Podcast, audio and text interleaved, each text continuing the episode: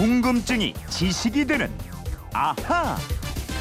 예, 세상의 모든 궁금증이 풀릴 때까지 궁금증이 지식이 되는 아하입니다. 휴대폰 뒷번호 1908 쓰는 정치자가 최근에 북한 외교관이 망명해 왔는데요. 대사관과 영사관의 차이는 뭐고 공사, 영사, 대사, 대표부 이런 차이는 뭔가요? 이런 문자를 주셨습니다.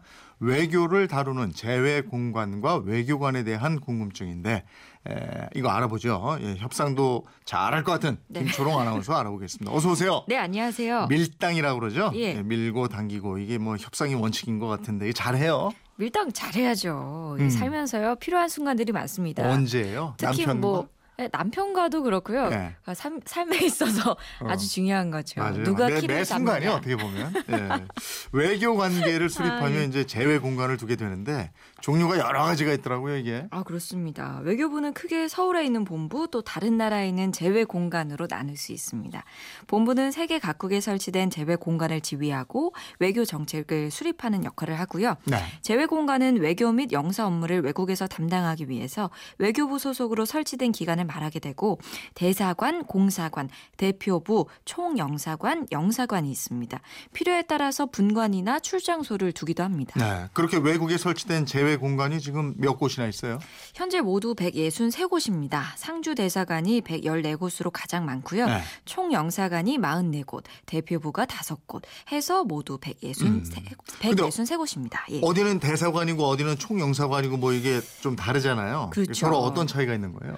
제외공간은 대한민국 제외공간 설치법이라는 법에 따라서 두는데요. 네. 공간의 종류, 규모 등은 대상 국가와의 정무 관계, 대상 국가와의 교역 및 투자 규모, 대상 지역에 체류하는 교민 현황, 대상 국가와 인적 교류 현황, 그리고 국제 환경 변화에 따라서 외교부 장관이 필요하다고 판단하는 사항 등등등 뭐 이런 걸 고려해서 정한다고 돼 있습니다. 음, 그 나라와의 관계나 교민 규모 등을 감안해서 재외 공간 규모를 정부가 결정한다. 그렇습니다. 이렇게 돼 있군요. 예, 예. 그리고 그 공간에서 하는 업무가 너무 많아서 나눌 필요가 있다거나 그럴 때 또 대통령령에 따라 분간이나 출장소를 둘 수 있게 돼 있습니다. 음, 그럼 대사관, 영사관, 대표부 이런 차이는 뭐예요? 먼저 대사관은 해당 국가의 수도를 둡니다. 대사관의 총 책임자는 정확히 말하면 특명 전권 대사입니다. 음. 줄여서 흔히 대사라고 하죠. 정부를 대신해서 해당 주재국 정부와 외교, 국방, 정치, 경제, 사회, 문화, 교육 등등의 재반 분야를 통합 처리하게 됩 네, 대사 밑에 공사, 서기관 등의 직책이 있다. 예. 예. 특명 정권대사가 맨 이 책임자고 그 밑으로 부대사, 공사, 영사, 1등 서기관, 2등 서기관, 3등 서기관 등이 있는데요. 실제로는 부대사는 현재 없고요. 공사가 부대사의 역할을 대신합니다. 그리고 이 공사 밑에 공사 참사관, 참사관 등이 있는데요. 대외 직원은 1등 서기관, 2등 서기관, 3등 서기관이라고 부릅니다. 네. 이 직명은 외교에 관한 비엔나 국제 협약에 정한 음. 거고요. 또 특명 정권 대사를 제외한 대외 직명, 대통령령으로 정한 바에 따라서 외교부 장관이 부여하도록 하고 있습니다. 음, 이거 뭐 당연히 대사관 규모가 큰 데는 인원이 많고 적은 데는 또 적고 그렇게 되겠죠. 그렇죠. 예. 차이가 많이 나요. 많은 데는 수십 명 있는데 인원이 적은 대사관에는 딱 세 명이 있기도 합니다. 네. 대사, 참사관, 서기관 이렇게 세 명만 나가서 현지 직원을 채용해서 대사관 업무를 하는 것도 있고요. 네. 지소라고 하는 분간은 1인 공간으로 한 명만 나가서 업무를 맡고 있기도 합니다. 그리고 대사관에는 외교부 직원뿐 아니라 정부의 각 부처에서 파견한 공무원들이 상주하기도 합니다. 현재 제외 공간에 나가 있는 주 재관은 300명 정도가 있습니다. 음. 대사관 말고 공사관이 또 있다고 그랬죠? 예. 공사관은 대사가 아니라 특명 전권 공사, 줄여서 공가 전권 업무를 맡는 공간입니다. 그러니까 이 외교 관계 수립의 전 단계로 대사급을 두기에는 조금 부족할 때 설치합니다. 네. 과거 예 소련 소련과 수교하기 이전에는 공사급으로 한정한 적이 있다고 하는데 지금은 공사관이 한 곳도 없습니다. 음. 전부 뭐 대사관 아니면은 총영사관 아니면은 국제기구에 파견 되는 대표부만 있습니다. 그럼 총영사관은 대사관하고 어떻게 달라요?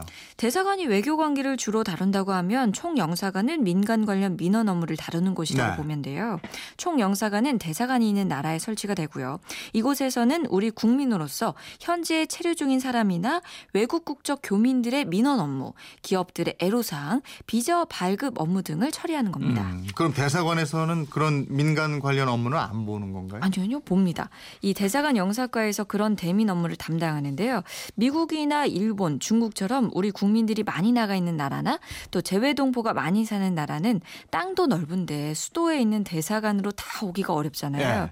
그래서 주요 도시에 예를 들면은 미국이라면 뉴욕, 로스앤젤레스, 보스턴, 샌프란시스코 이런 주요 도시에 총 영사관을 설치해서 업무를 보고 있고요. 음. 일본에도 고베, 나고야, 오사카 이런 곳에 중국에도 상하이, 선양, 우한 이런 곳에 총 영사관을 두고 있습니다.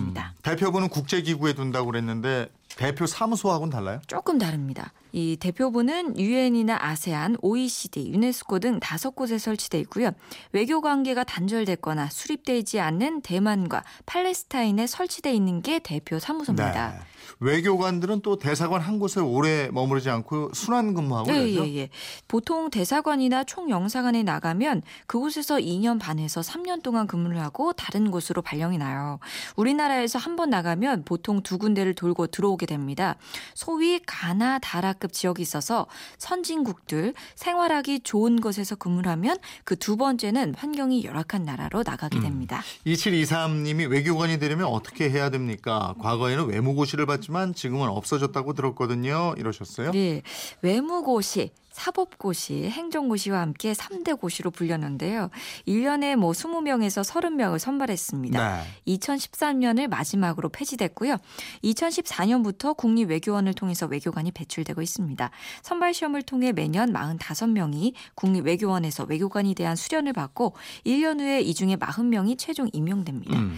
이런 국립외교원 말고 특채 형식으로 외교관이 되는 경우도 있고요. 특정 분야에 배치되기 위해서 전문성을 가진 사람을 뽑는데 특채는 상시 채용이 아니고 수요가 있을 때 선발합니다. 네, 알겠습니다. 1908님, 궁금증 풀리셨어요? 선물 보내드리겠고요. 궁금증 있으면 또 문자 보내주세요. 지금까지 궁금증이 지식이 되는 아하, 김초롱 아나운서였습니다. 고맙습니다. 고맙습니다.